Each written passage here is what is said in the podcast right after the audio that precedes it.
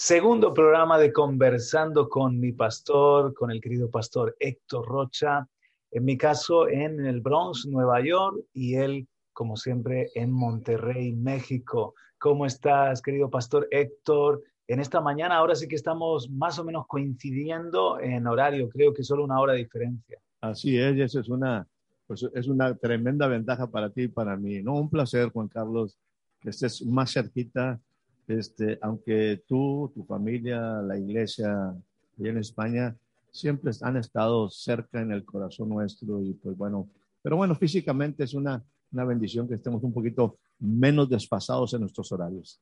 Cierto. Mira qué libro estoy leyendo. Mira, John Felenos, no sé si conoces a este maestro, profesor de Oxford, apologeta, y se titula Contra la corriente, la inspiración de Daniel en una era de relativismo. Entonces hace un, eh, viaje por el libro de Daniel, dejando el, trasfondo histórico muy, muy claro, casi que a, través de los ojos de Lenos te imaginas cómo era la gran Babilonia, sus jardines colgantes, los diferentes templos, eh, es imponente. Y por otra parte, eh, cómo esos muchachos tienen que ser fieles a Dios en Babilonia, en un ambiente pagano, hostil, y sin embargo Dios los usa para revelar al, Dios verdadero. Es un libro de Daniel Pastor lleno de, reino que, a mí me ministra mucho y que estoy conociendo mejor a través de este libro. Bueno, este, yo creo que, en lo que expresas, eh, recordemos que la misma historia, ¿no? Cuenta de las siete maravillas del mundo antiguo.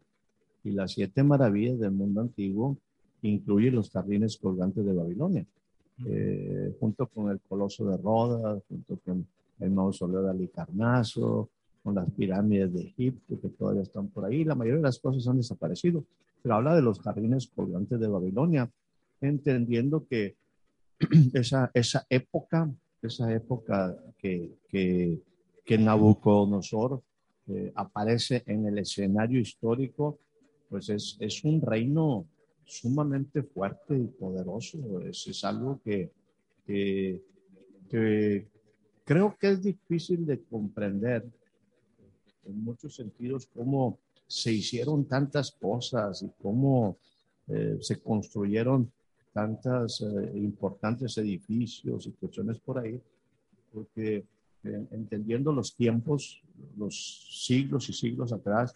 Hoy ve uno maravillas en la cuestión de arquitectura y de construcción, pero si nos vemos a, las pirámides de Egipto, ahí todo eso, dice uno, espérame, ¿cómo, construyeron eso en esa época? Entonces, es, no es tan sencillo ubicarse en esos tiempos, pero bueno, hay evidencias que hablan de, de majestuosidad y de acciones que realmente reflejan la grandeza de un reino. Sin embargo, eh, estos semidioses que eran los, los reyes, los sátrapas de, la antigüedad, tienen un encuentro con el que pone reyes y quita reyes, con el, rey de los reyes, a través de, hombres, en un principio iban a ser formados, la estrategia era, los formaban, los, tomaban muchachos, eh, les imbuían toda la cultura, en este caso de Babilonia, más adelante de los medos y los persas, y los dejaban en esas regiones conquistadas como los gobernadores o, como la extensión del gobierno de la capital. Pero eran tan excelentes Daniel y sus compañeros que Nabucodonosor decide dejarlos cerca, ¿no? Y ahí vemos un poco la calidad que había en, sus corazones, en, en, su espíritu, una calidad que necesitamos en estos tiempos, pastor, porque el mundo es una gran Babilonia hoy en día y necesitamos de, esos Daniel y, de esos Azarías y, en fin, Misael, el, resto de, los jóvenes hebreos que estaban en Babilonia, esa calidad del reino, como la necesitamos hoy también. Para empezar, yo creo que tenemos que seguir manteniendo la identidad que, ellos eh, poseían, en particular estos muchachos que tú mencionas, Daniel y sus tres, y sus tres amigos, ¿no? Diríamos acá sus tres compadres. Este, eh, en mantener y nosotros también reconocer que Daniel no es Belsasar, Daniel es Daniel. Que Babilonia les quiere poner otro nombre, que Babilonia los quiere envolver hasta cambiándoles el nombre. Y, bueno, este, creo que nosotros tenemos que reconocer. Eh, déjame, déjame ponerlo en ese sentido. Eh, es triste, es triste que, sí veamos a una situación de, los sucesos que, están alrededor de Daniel. Eh, hay que entender pues, que lamentablemente todos ellos llegan ahí esclavos pueden estar en una posición muy importante, sí, en una alta demanda para su identidad, pero por, diría yo, como aquí en México, como por cabezoncitos, me refiero en cuanto al pueblo, ahí estaban los hijos cautivos. Eh, otra cosa es que, por ejemplo, cuando ya vienen la, la, restauración después de los 70 años, este, que que bueno, se prometió y que vienen las, las este, diferentes expediciones a la restauración de Jerusalén y todo ello, eh, en los tiempos de Edras, de Nehemías, eh, de Esther, todo ello, este, pues eh, Zorobabel, no se diga, ¿verdad? ¿Qué es lo que pasa? Que un Daniel no regresa. Una, una de las cosas que, que todavía ahí en, en, la parte de la, actual Babilonia, físicamente, me refiero en las partes ahí de Irak y todo eso, ¿verdad? Este, se jactan de que ahí está la tumba de Daniel. Daniel tristemente no volvió a Jerusalén. Daniel, Daniel muere fuera de Jerusalén. Y, y, bueno, sí hay una situación importante de su posicionamiento, de su testimonio, de cómo se mantienen en la línea. Eh, hay, hay, frases muy interesantes de parte de ellos en, en, sus convicciones, este, y, pero es triste que, que, mueran fuera de su tierra, que mueran fuera de la tierra que, que, era, que les pertenecía. Este, es una, una, tío, podemos ver muchas cosas muy positivas, pero también eh, hay que entender que, están bajo cautiverio y que ellos, eh, que en el caso de Daniel particular, no vuelve a Jerusalén. Tremendo. Así es. Ellos eh, tenían en su corazón, a pesar de todo el dolor, la claridad, de, especialmente Daniel, de la profecía de Jeremías, 70 años decretados por, el Señor de cautiverio para que luego pudiesen regresar y, restaurar, ¿no? Y, así era, pero consecuencia de qué? De, del pecado del pueblo. Dios lo, declara lo que va a venir, pero toda la grandeza de David, toda la grandeza del reino en días de, Salomón queda destruida, queda desolada y, y, y, para nosotros también eso aplicando es una gran lección, ¿no? De cómo Dios nos va a acompañar en los procesos, su misericordia va a seguir ahí, pero podemos, eh, tanto que, el Señor nos ha dado, toda una herencia, lapidarla por nuestro corazón obstinado, por no obedecer su voz, que era constantemente el llamado que hacía al pueblo, el llamado a, ser el pueblo de la obediencia a, su palabra. Hay, que, hay que eh, en nuestras pláticas hemos tenido por ahí, mencionado, yo, he mencionado, no tenemos que entender que, que en la Biblia, eh, el único, y déjame decirlo de esta forma, el único uh, esclavitud circunstancial fue la de Egipto. O sea, para empezar, eh, el pueblo de Dios no entró esclavo a Egipto. El pueblo de Dios entró en una posición sumamente importante. Eh, me refiero por la referencia de un José. Eh, estamos hablando de que están en el área eh, norte de Egipto, en la parte más, ahí en el delta del Nilo, ¿no? donde está una prosperidad impresionante, donde se desarrolla toda, todo este tiempo de esclavitud que, que, posteriormente se dio cuando se levantaron gentes que no conocían a José y por causa también de los tiempos, del desarrollo de una, de una nación, de, de ser esos 70 que entraron a que se constituyeran un gran pueblo, ¿no? Este, pero el cautiverio es circunstancial. Me refiero al éxodo, lo que pasa previo al éxodo es circunstancial. Eh, no entraron esclavos, no fueron llevados cautivos, entraron por su propio pie. En el proceso quedan esclavos. Pero posteriormente, si nosotros vemos, y tenemos que entender la Biblia así, si nosotros vemos todo lo que son los profetas mayores y menores, todos los demás cautiverios son causa de lo que tú y yo estamos mencionando e identificando, desobediencia de un pueblo. Así es, incluso ya en los días de los jueces, el proceso que, se va repitiendo de que los entrega al cautiverio, claman, levanta un juez, son eh, restaurados, vuelven otra vez a extraviarse. Es como el hombre que no aprende de la historia, que repite la historia. A, mí me daba este, siempre, como que no me gustaba leer mucho el libro de, jueces, este, porque como que me, me, emocionaba al ver quizás este, un poco de Jeter, un poquito de Débora, un poquito de, de los diferentes este, eh, Baruch y todos ellos. Y veías que, que, el pueblo iba pero en un tremendo tiempo de conquista. Mm. Este, y otra vez, y levantaba pues a un Sansón, y levantaba, o sea, había, y, y, como que ahora sí, ahora sí vamos ganando y vamos para arriba, otra vez. Y eso, eso habla de, de una inestabilidad tremenda en el pueblo. Este, uh, y, y si, no, si, habla, si hablamos un poquito de jueces, en el, en el principio dice, y Dios escuchó el clamor del pueblo, escuchaba el clamor del pueblo.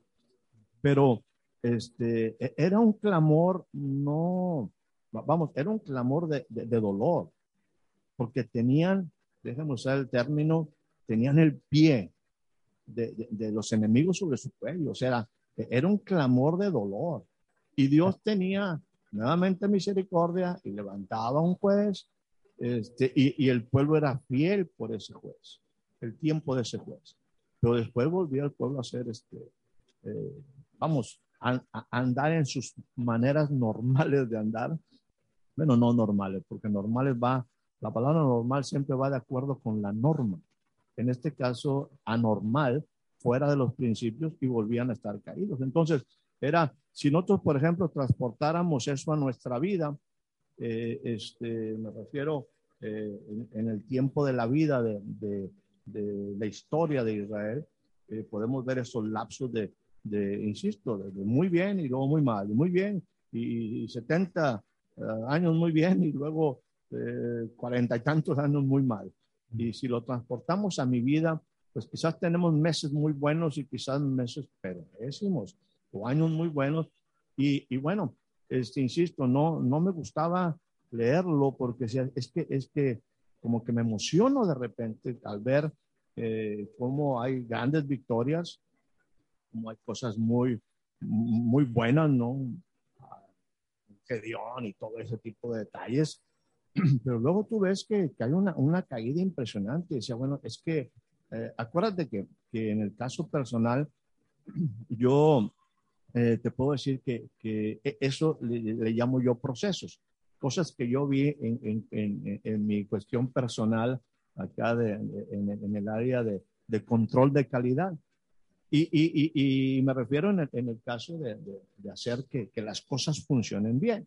Mm. Entonces, en esos, en esos asuntos, eh, lo, lo, lo, lo, que uno hace al principio, cuando hay un problema de productividad, cuando hay un problema, eh, me refiero en el, en el, sentido, sí, profesional, en el sentido de, una, una, empresa, eh, lo primero que busca es la estabilidad. O sea, lo primero que tiene que tener nuestra vida es pasar de la inestabilidad a la estabilidad para luego tener un desarrollo sustentable. Yo no puedo, yo no puedo tener desarrollo cuando hay inestabilidad.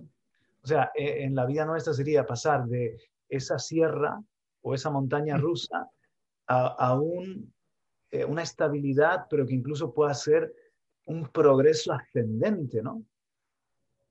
Y, fíjate, ayer o tuvimos una reunión por aquí con, algunos amigos y, yo le hablaba, este, ahorita voy a mencionar el concepto de, desarrollo. E, el punto es que no nos hemos puesto nosotros en la, en la posición que podamos crecer con un desarrollo sustentable.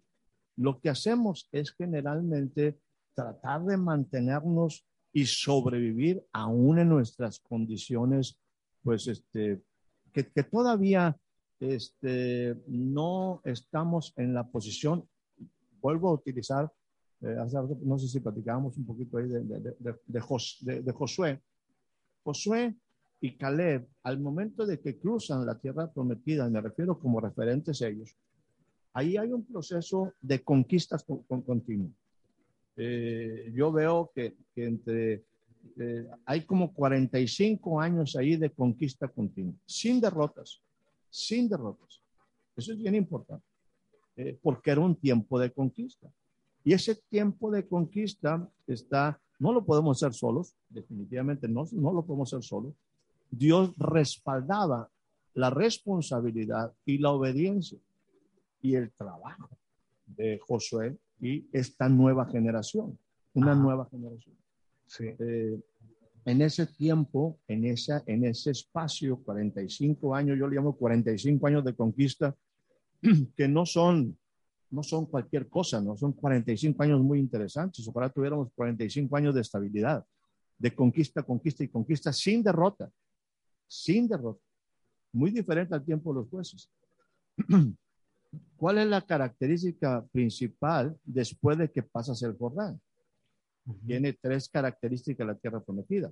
Requiere tres cosas. Obediencia, responsabilidad y trabajo. Aún cuando dice tierra que emana leche y miel, la leche y la miel no la eh, agarras de un árbol. La leche hay que ordeñar la vaca y hay que cuidar la vaca. Y la miel es todo el proceso de la apicultura. O sea, eh, implica una producción, un trabajo. Claro, tú, tú, me has escuchado que algunas veces cuando dicen eh, eh, que, esa es una de las cosas también que en algún momento a lo mejor estamos pensando en, irnos al cielo y, tener en el cielo un tiempo de ya de vacaciones, con, vamos a decir, este, en, en, un área alrededor de una playa y en el mar de cristal, ¿verdad? Con unas bebidas por un lado, este, todavía alguien así echándome un poquito de... O sea, eh, eh, eh, el hombre no fue hecho para el cielo. El hombre puede ir al cielo, yo creo que está en el cielo, pero debe de bajar a la nueva tierra, a la nueva tierra, donde Dios, donde Dios le va a dar a cada uno, vamos a decir, si yo no fui un buen administrador de mis finanzas, de mis 100 euros, de mis 100 pesos que recibo, ¿Cómo Dios me va a dar la administración de una ciudad?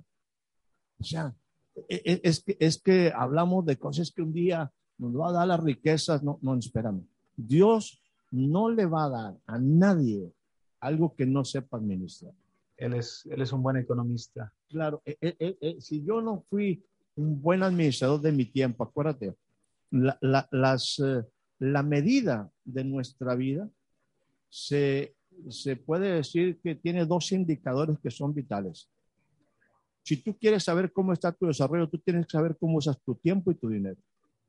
Tu tiempo y tu dinero. Si tú y yo no sabemos utilizar tiempo y dinero adecuadamente, estamos echando a perder nuestra vida.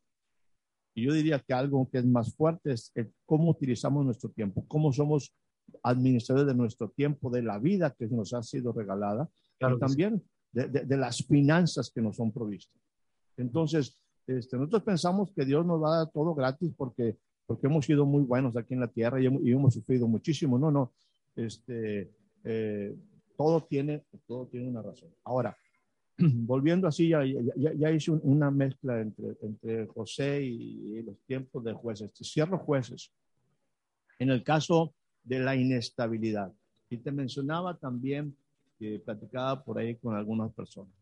Eh, nosotros hemos ido mejorando. Y déjame decirte, la estabilidad, hoy que hay, hay tantos edificios, eh, sobre todo donde tú estás ahora por ahí, en, en, Nueva York, y aquí pues Monterrey también está uh, metiéndose en un poquito ahí en los conceptos de, de lo que son este, rascacielos. rascacielos. Pero los rascacielos, este, hay una serie de, déjame, déjame, uh, uh, de subterráneos eh, donde, donde hay muchos, muchos niveles de aparcamiento, eh, de estacionamiento, diríamos acá en México, este, donde tú puedes eh, parquear tu carro, donde tú estacionas tu coche. Entonces, yo creo que, que en algunos casos nosotros tristemente seguimos en el sótano, en, en las partes bajas. y ahí es donde Dios empieza a trabajar con nosotros. Ahí es donde Dios empieza Quizás mi vida está en, en, el nivel 15, me refiero abajo de, de, de, lo que es la superficie, de, lo que es la superficie, del primer piso. Y ahí es donde Dios empieza a trabajar conmigo, en el nivel 15 de mi, de mi subterráneo. O sea, todavía estoy abajo. Pero aquí Dios pretende que yo eh, me estabilice. ¿Para qué? Para luego subir al, al, subterráneo 5, para luego subir quizás al subterráneo 2, para luego subir quizás al subterráneo 1. O sea, Dios lo que busca es que nosotros estemos estabilizados, estabilizados, para que no haya todas esas variables. Es imposible, insisto, controlar, desarrollar una vida, un proceso de vida sin estabilidad. Y la estabilidad, eh, ahorita en lo que tú mencionabas, quizás nuestra vida va así, bueno, y, todos estos picos de abajo, bueno, aquí tenemos que estabilizarnos abajo, aunque sea muy por debajo de lo que se espera de nosotros, para luego de ahí empezar a tomar pasos, acciones, tomar decisiones que me permitan ir ascendiendo, ir ascendiendo, hasta que un día pueda ver la luz del sol. Creo que en algunos casos nuestra vida sigue en los sótanos. Y no es malo si tengo un proceso, si tengo un plan para desarrollar y un día estar en la luz. O sea, hay muchas ocasiones que solamente nos hemos, es más, te lo pondría de esta manera, la iglesia se sigue solamente defendiendo. La iglesia sigue solamente subsistiendo. No ha entrado en el punto de ser la iglesia, que es columna y baluarte de la verdad, cosa que fue importante en los tiempos de Daniel. No, no hemos llegado todavía a que la iglesia sea capaz de ir y afectar las mismas puertas del Hades. O la, la, iglesia está todavía por acá, a ti que te gusta el fútbol, todavía en una posición defensiva, sobreviviendo, que no me metan gol, que no, que, que, que, no salga tan apaleado, tan apabullado. La iglesia no es ofensiva. La iglesia no es ofensiva. A ti que te gusta el fútbol por ahí, y, bueno, yo sé que a alguna gente no le gusta mucho, ¿no? Tú ves que, que las formaciones de los equipos eh, yo sé que hay algunos jóvenes y algunos varones que les interesa esto por ahí, en la manera como lo estoy planteando, pero, pero las, las, este, las alineaciones es un 5, 4, 1 y hasta 6 en defensa. Eso es muy defensivo. Y, y, y, y tres, tres, de contención. Eso es jugar al contragolpe. Yo, yo, yo, yo, yo, no en punta, ¿no? El, el, Bayern Múnich juega al revés. El Bayern Múnich, tú lo ves en la cancha, en lo que es eh, eh, el, área, el área chica, el área grande. Ahí tiene seis o siete. Impresionante. O sea, ellos, ellos manejan al revés. E, e, esta alineación la manejan al revés. Dejan uno, dejan uno acá, acá en la defensa y se van a atacar nueve me vas a meter un gol, no importa, yo te voy a meter tres.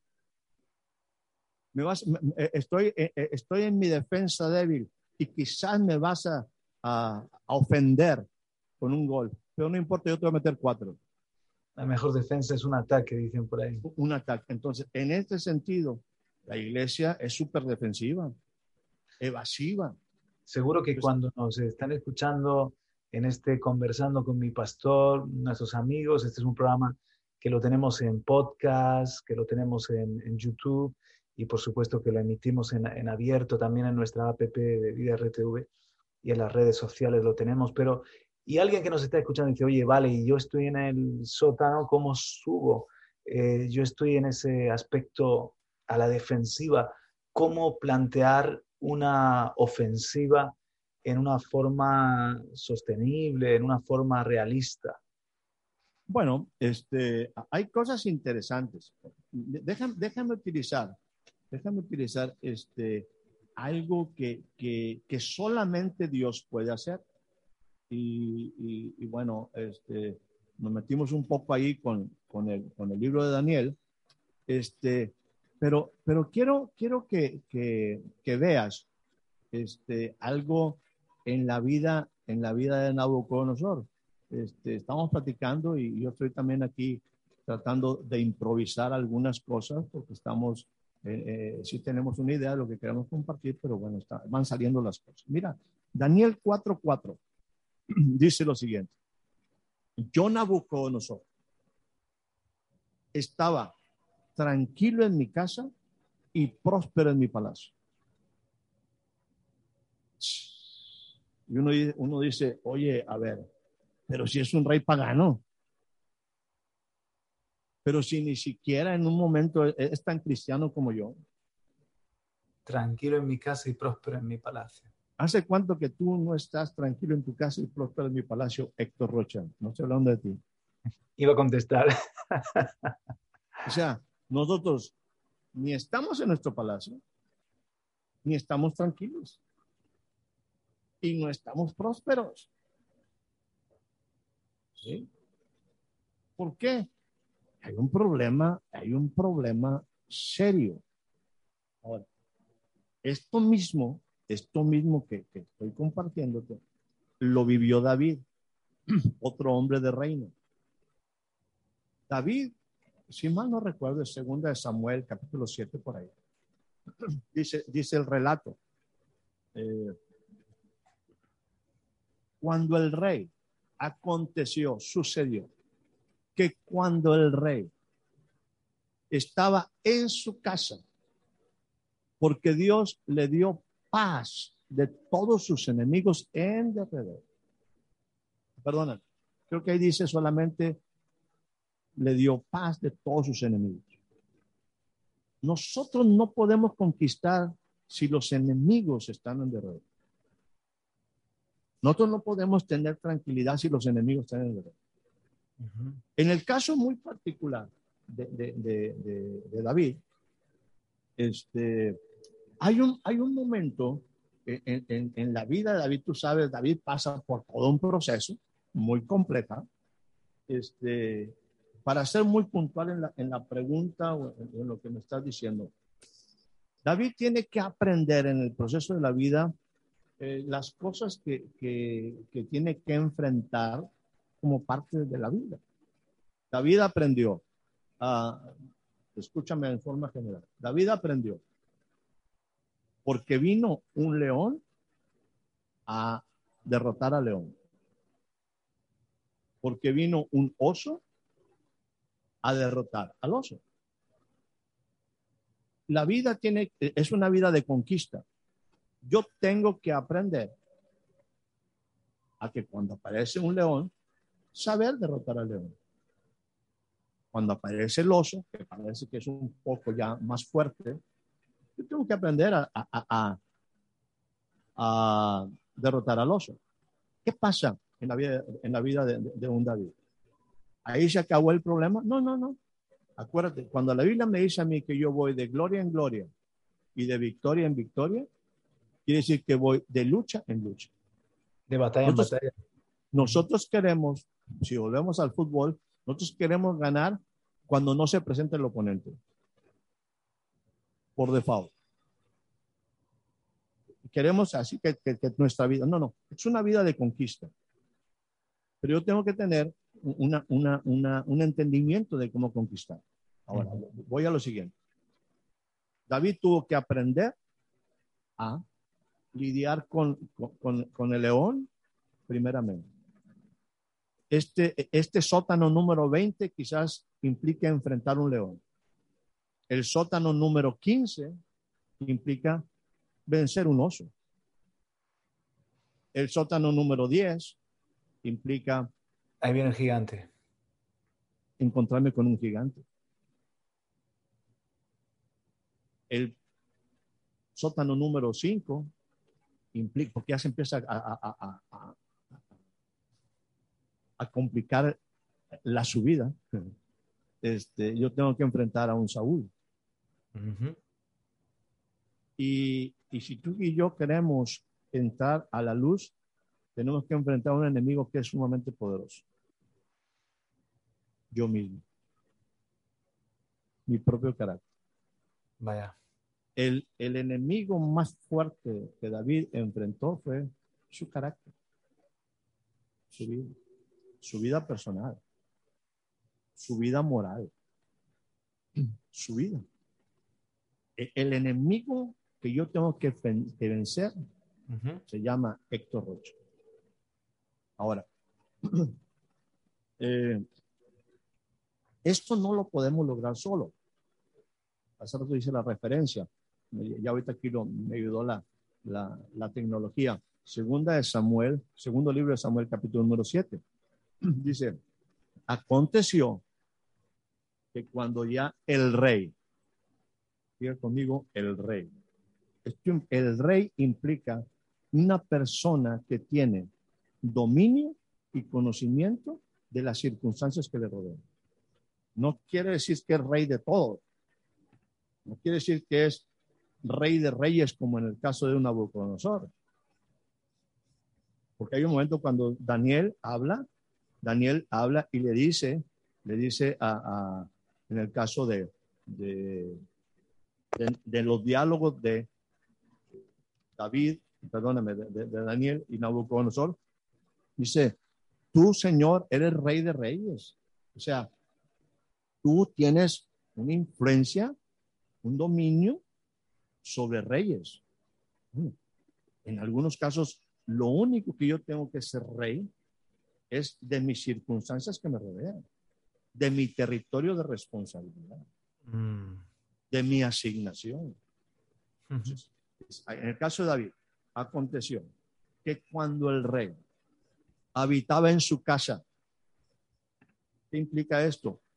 Tu lugar de pertenencia, tu morada original, tu lugar de fuerza, de seguridad. Simplemente tu casa implica el lugar de tu pertenencia. Ahora, esta posición de David, dominio, de, ahí viene la palabra, en, inglés es el dominio de un rey. Claro. Kingdom, dominio de un rey. Entonces, yo tengo que dominar las circunstancias aún de, mi, de estar en el sótano 20. Ahí tengo que enfrentar un león. En el sótano 15 tengo que enfrentar un oso. Yo tengo que tener dominio. Que las circunstancias no, no me gobiernen a mí, eh, sino que reine la gracia y el dominio propio es eso también, ¿no? El aprender a, gobernar mi carácter, a, gobernar mis decisiones, no, ser reactivo, no, ser impulsivo, eh, aplicar el reino en una forma muy, muy personal y del día a día es, es el gobierno del espíritu en nosotros, ¿no?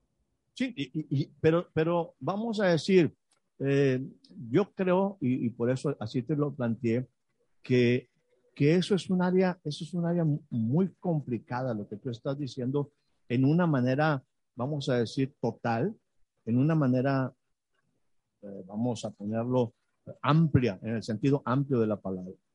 Este, en cierta manera, para David fue fácil, digámoslo de esta manera, de destruir un león para David fue fácil eh, vencer al oso.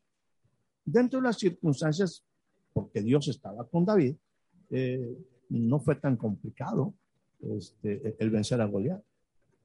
Él respetó el asunto de su relación con alguien cercano como era Saúl y gente muy, muy en pacto como era la vida de, él con Jonatán. El problema de David se, se da al final. El enemigo más complicado a vencer soy yo mismo.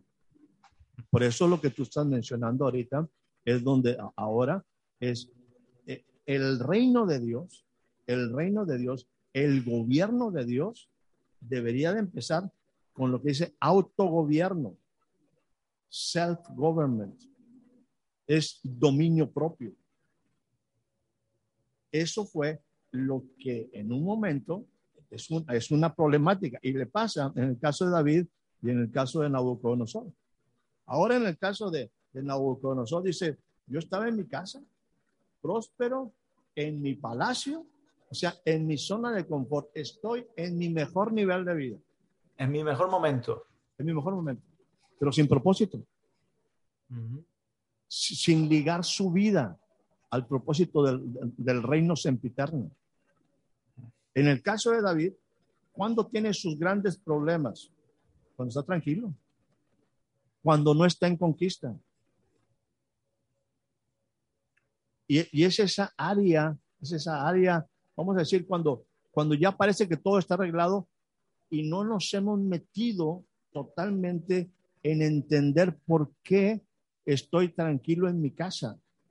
Ahora, en el caso, por ejemplo, de lo que dice aquí, segunda de Samuel Segunda, segundo libro de Samuel, capítulo número 7, dice que cuando el rey habitaba en su casa, dice bien, dice de esta forma, después de que Dios, después de que Dios le dio reposo de todos sus enemigos en derredor.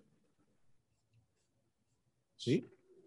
Después de que Dios le dio reposo de todos sus enemigos no le dio reposo de todos sus enemigos de la vida, sino los que en este momento le podían afectar su estabilidad. Entonces, a la, a la pregunta, ¿cómo podemos ir saliendo de ello? Tenemos que entender que eso es solamente que Dios no lo ve. Y eso implica obediencia, eso implica responsabilidad, eso implica estar en los estatutos de Dios. Eso implica que Dios me va a dar tiempos de paz, tiempos de paz, tiempos de estabilidad para poder dominar mi presente entorno. Y en base a ese dominio paso al siguiente nivel. Y en base al siguiente, en base a la estabilidad en este nuevo nivel, aunque sea en el sótano número 20, pero yo voy proyectando mi vida a un crecimiento que sea sustentable. Pero, pero a mí me parece también en esto muy importante lo que Jesús dijo, los gentiles buscan ansiosamente todas estas cosas. A lo mejor para una persona que su Dios es el hedonismo o solamente aspira a ser feliz y sufrir lo menos posible, el tener lo que tenía Nabucodonosor era ya, llegar al, al cenit, a la cumbre del monte de su vida, pero dice, más vosotros buscad primeramente el reino de Dios y su justicia. O sea, eh, ¿para qué? ¿Hacia dónde voy? ¿Con qué propósito? Son preguntas que son importantes también. Eh, eh, y, definitivamente el versículo que tú acabas de, mencionar es un versículo clave. Este, eso, eso es cuando, cuando yo utilizo la palabra responsabilidad cuando yo utilizo la palabra obediencia, primeramente, primeramente es, es, una, es una expresión de orden. Hay, hay, un primeramente. Hay un primero. Hay un orden. Pero después hay un segundo. Hay un tercero. Hay un cuarto. Por ejemplo, es el inicio. Es ubicar tu vida en lo que realmente es sustentable en lo que realmente, en este caso sería lo que realmente va a trascender. Ese primero es clave, que yo llegue a ese, a esa búsqueda eh, particular de, de, de lo que es correcto en la vida. Pero Dios lleva, Dios llevó a David, en este caso, a que esto no lo logra David. Pero David tiene un corazón, tiene un corazón de, de, de, para servir a Dios. Dice, por cuanto mi amor está por la casa de Dios, por los propósitos de Dios. Mm. Entonces Dios lo lleva y, y porque es clave. No podemos conquistar, no podemos construir en caos. No podemos en un momento nosotros avanzar rodeados de enemigos. Entonces, cuando yo ubico mi vida y me pongo en la posición correcta, con las prioridades correctas, Dios, Dios empieza a darme eh, dominio sobre mis circunstancias. Por ejemplo, hay matrimonios. No, es un fin, no es un fin, hay que entenderlo. No es un fin. Es simplemente que necesitamos estar. ¿Por qué mucha gente no asiste a, la a una congregación? ¿Por qué una, una, gente no se involucra en las cosas de Dios?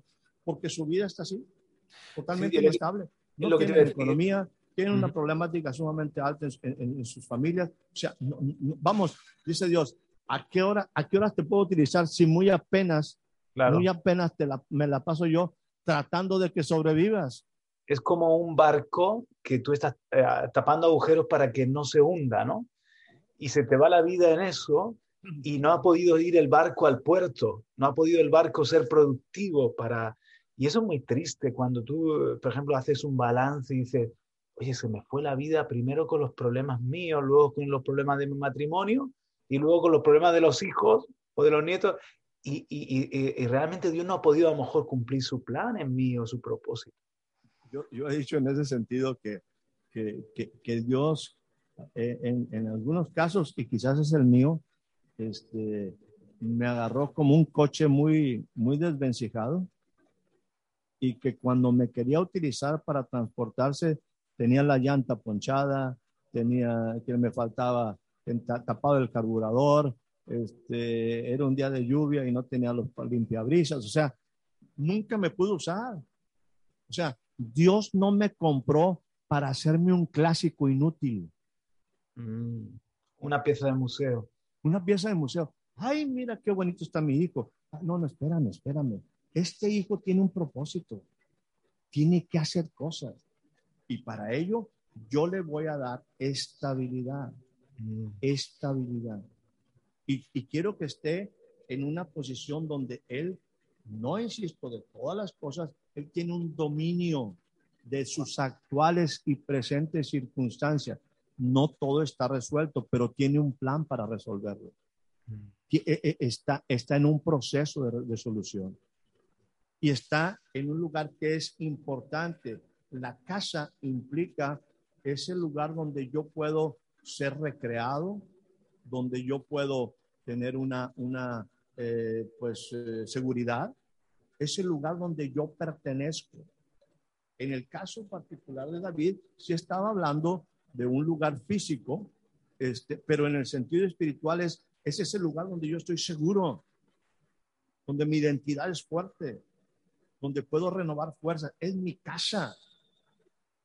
Y yo soy en este momento capaz de tener un dominio sobre mis circunstancias presentes. No todo está resuelto, pero tengo, insisto, un plan. Una estabilidad. Sí, por eso, por ejemplo, Dios, Dios, Dios en este pasaje que tú utilizabas, ahí de Mateo, cuando dice, buscad primeramente el reino de Dios y su justicia. Dice, no seas como los otros gentiles. O sea, entiende que tu vida es más que el vestido. Entiende que tu vida es más que en un momento el alimento. O sea, entiende, lo que yo quiero es que tú tengas estabilidad, estabilidad, tengas lo necesario para vivir. No te voy a dar una ropa, vamos a decir, de marca, te voy a vestir con una, con una, con dignidad. Si tú te metes en un problema, de andar buscando cosas que no son, alterando tu economía. ¿Entiendes? Yo te voy a proveer a ti para que tú te puedas dedicar a mi propósito. Yo voy a producir en ti lo esencial, lo necesario. Mm. lo básico, para que no estés preocupado. Esto se llama estabilidad. ¿Por qué nosotros entramos en una inestabilidad? ¿Por qué? Porque a lo mejor Dios quiere que viva en un piso de, dos habitaciones, pero yo quiero un piso con cuatro habitaciones y alberca, piscina, piscina. y me meto en un problema. Entonces, Dios quiere que yo, yo viva, vamos, soy su hijo. Él quiere que yo viva con dignidad. Él quiere restaurar mi dignidad. Él quiere darme, y yo tengo que estar agradecido con lo que Dios me da. Ahorita mencionabas tú una palabra. Según lo que yo veo en Eclesiastés, para mí, déjame ponerlo de esta forma, la vida debajo del sol, la vida debajo del sol, vuelvo a insistir que el sabio que se va a la necedad y a la locura, cosa que fue imprudente, eh, analizar todo bajo ese punto, la vida debajo del sol, él dice, yo veo a justos que viven como si fueran impíos y veo impíos que en un momento les va tan bien como si fueran justos. Dice, no entiendo ese tipo. Bueno, es que la vida debajo del sol es una vida que se puede vivir maravillosa, pero sin propósito. Entonces, llega un momento donde dice, mira, no hay más, no hay más. Eh, hay que entender que él no conocía a Jesús. Él no conocía a Jesús, él no conoció a Jesús. no hay más que el hombre coma, beba, goza de la mujer de su juventud, goza del trabajo, no hay más que eso.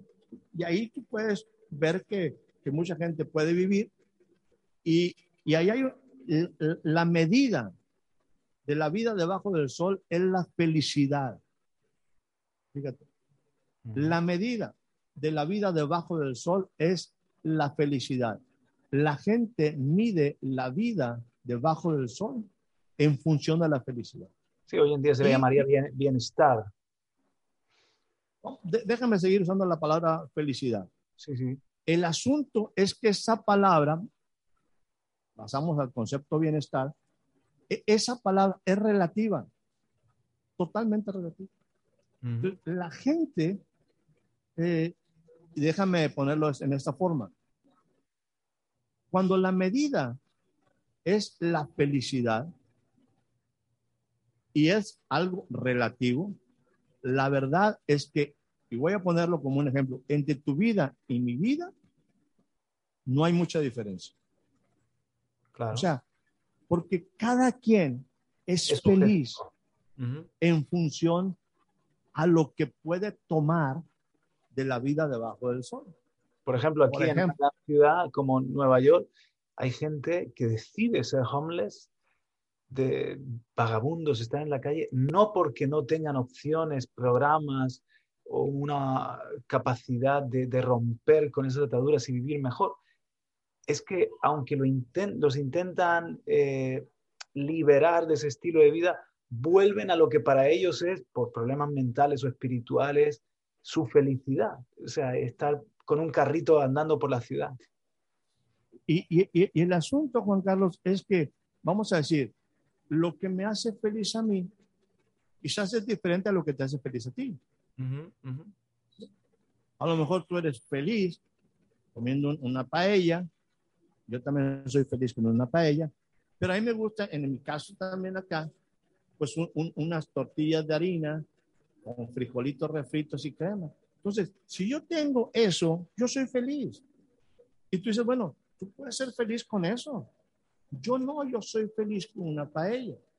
Entonces, ¿cuál es, cuál es la, la diferencia? Ninguna. Simplemente nos hemos incorporado a nuestra vida las cosas que hay debajo del sol y que tienen obras muertas, obras muertas sin propósito, sin estar ligadas a lo eterno.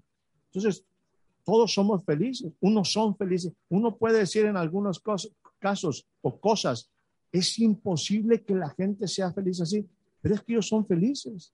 Sí, sí.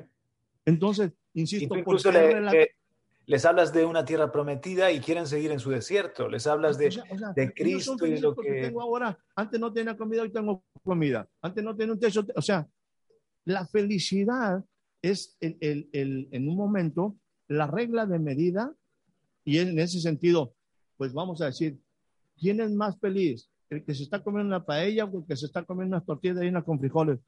Pues los dos son felices porque está sufriendo una necesidad almática o simplemente también del cuerpo. La vida por encima del sol, con los principios por encima del sol, es una vida que tiene propósito. Y en esa vida se requiere, otra vez, por ejemplo, si nos vamos a, la conquista, la razón, la razón por la que Dios quería darles una tierra prometida al pueblo de Israel no era únicamente porque Él quería darle cosas buenas a su gente.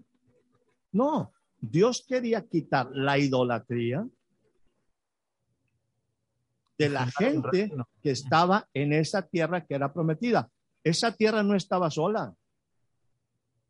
Esa tierra, esa tierra tenía gente. O sea, ¿por qué en un momento, por qué en un momento Dios no lo llevó a una tierra que no hubiera gente? Que no hubiera enemigos. ¿Sí? No, esa tierra estaba ocupada. Esa tierra tenía, oye, Dios, no te equivocaste.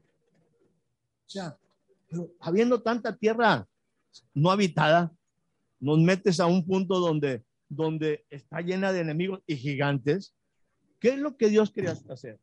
No solamente darle una tierra prometida a la gente. Dios quería quitar la idolatría que dañaba la tierra que era amada por él.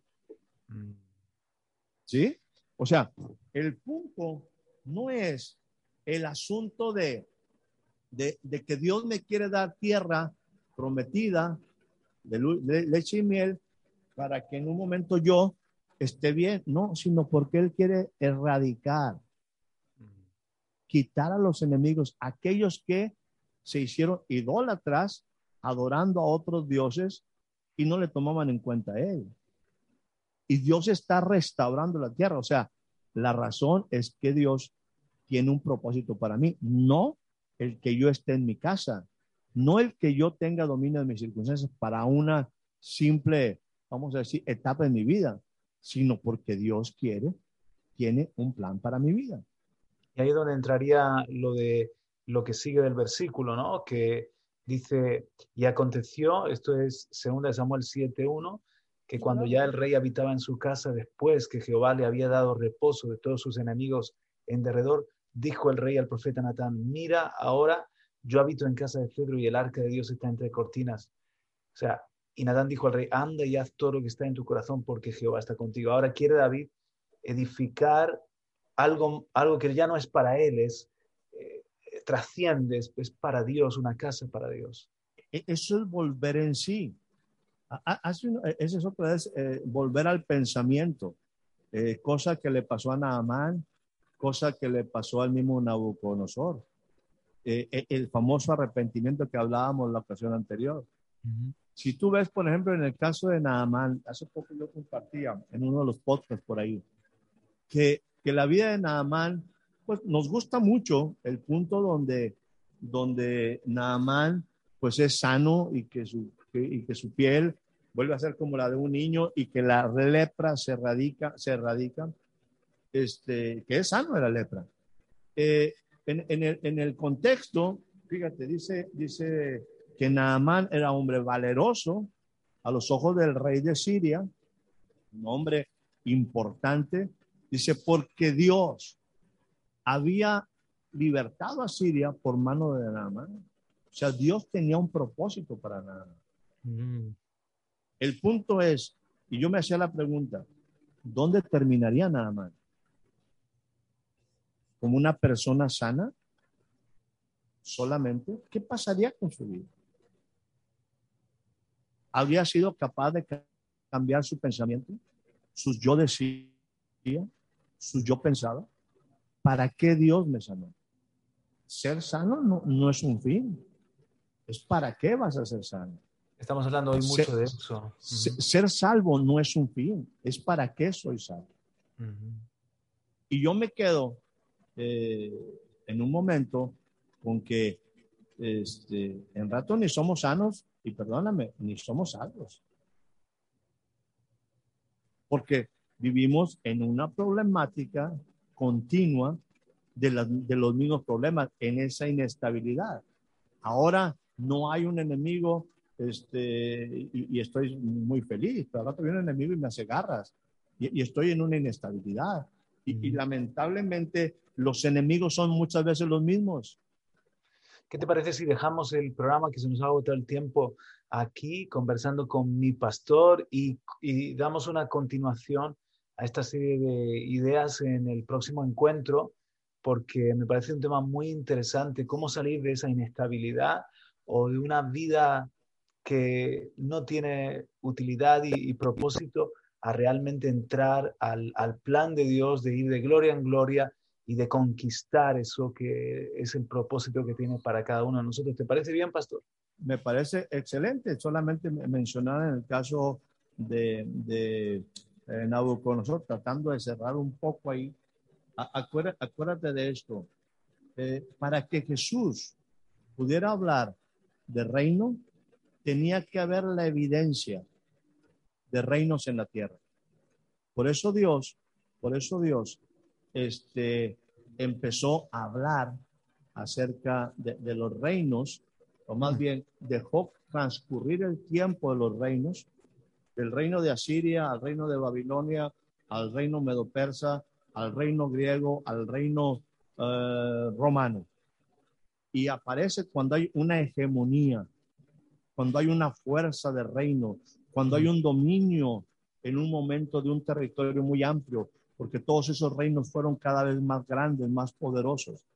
Y, te dejo algo que, que, simple y sencillamente ha sido una, una bendición para mí este, de lo que Dios quiere, quiere hacer. Daniel 2.44 y con esto concluimos, si te parece. Dice, me gusta mucho, lo dejo como, una, como un, un, fin eh, y seguiremos platicando. En los días de estos reyes, en los días, diríamos, en los días de estos reinos, el Dios del cielo, ya lo están marcando ahí muy bien, en los días de estos reinos, en los días de estos reinos, el Dios del cielo la acción del Dios del cielo es que le va, a levantar un reino que jamás será destruido. Mm. Y este reino no será entregado a otro pueblo. Entonces, hay que entender algo que es clave y tú lo sabes muy bien. Jesús, Jesús, la iglesia no es un fin. La iglesia no es un fin. La iglesia es el medio para establecer el reino. El problema es que la iglesia se ha quedado encerrada en un montón de prácticas sin ser un elemento de conquista. Estoy hablando de una forma muy general. No estoy diciendo que no tiene victorias. No estoy diciendo que, que no se salvan personas. No estoy diciendo que no llega, déjame decir, el reino a un hogar. Estoy diciendo que no hemos sido capaces de impactar las naciones en el mundo porque nos hemos quedado con buenos logros, pero no suficientes logros. Dios, en medio de los reinos de este mundo, en las fuerzas de este, este mundo, en los reinos que operan ahora en estos días, en medio de ellos, levanta un reino. ¿Quién lo hace? Dios. Un reino que no será jamás destruido. Mm. Y Jesús es el que inicia el proceso del establecimiento del reino de Dios. Pero tenemos que entrar en modo aprender. Me parece apasionante ser parte de ese reino, ¿no? Sentir que eh, algo tan eh, central en la historia del ser humano como el establecimiento de un reino eterno, porque todos los otros reinos pasarán, el Señor lo, lo está haciendo y cuenta con cada uno de nosotros qué, emoción ¿no? y privilegio decir, soy parte de ese reino, solamente que Dios tiene procesos y, Dios me, capacita para que su reino en, mi vida también prospere, progrese, hacer mi parte, cada uno de nosotros hacer nuestra parte, ¿no? Definitivamente, y, tú lo mencionaste eh, en una manera muy, muy propia. Esa es la razón por la cual llega el Espíritu Santo a nosotros. E- e- e- El fruto del Espíritu es amor, gozo, paz, paciencia, es estabilidad, es templanza, autogobierno. ¿Sí? Entonces Dios provee todo para traer estabilidad a mi vida, para Aleluya. poder ser usado en sus propósitos. Amén. Me ha encantado conversar contigo como siempre, mi pastor. Te mando un abrazo muy fuerte y, y te emplazo para la semana que viene. Estamos en, en el punto. Un saludo a todo el mundo y, y especialmente para ti, la familia. Y un saludo a la gente de Nueva York. Un abrazo, mi hermano. Gracias. Parte, hasta pronto. Hasta pronto.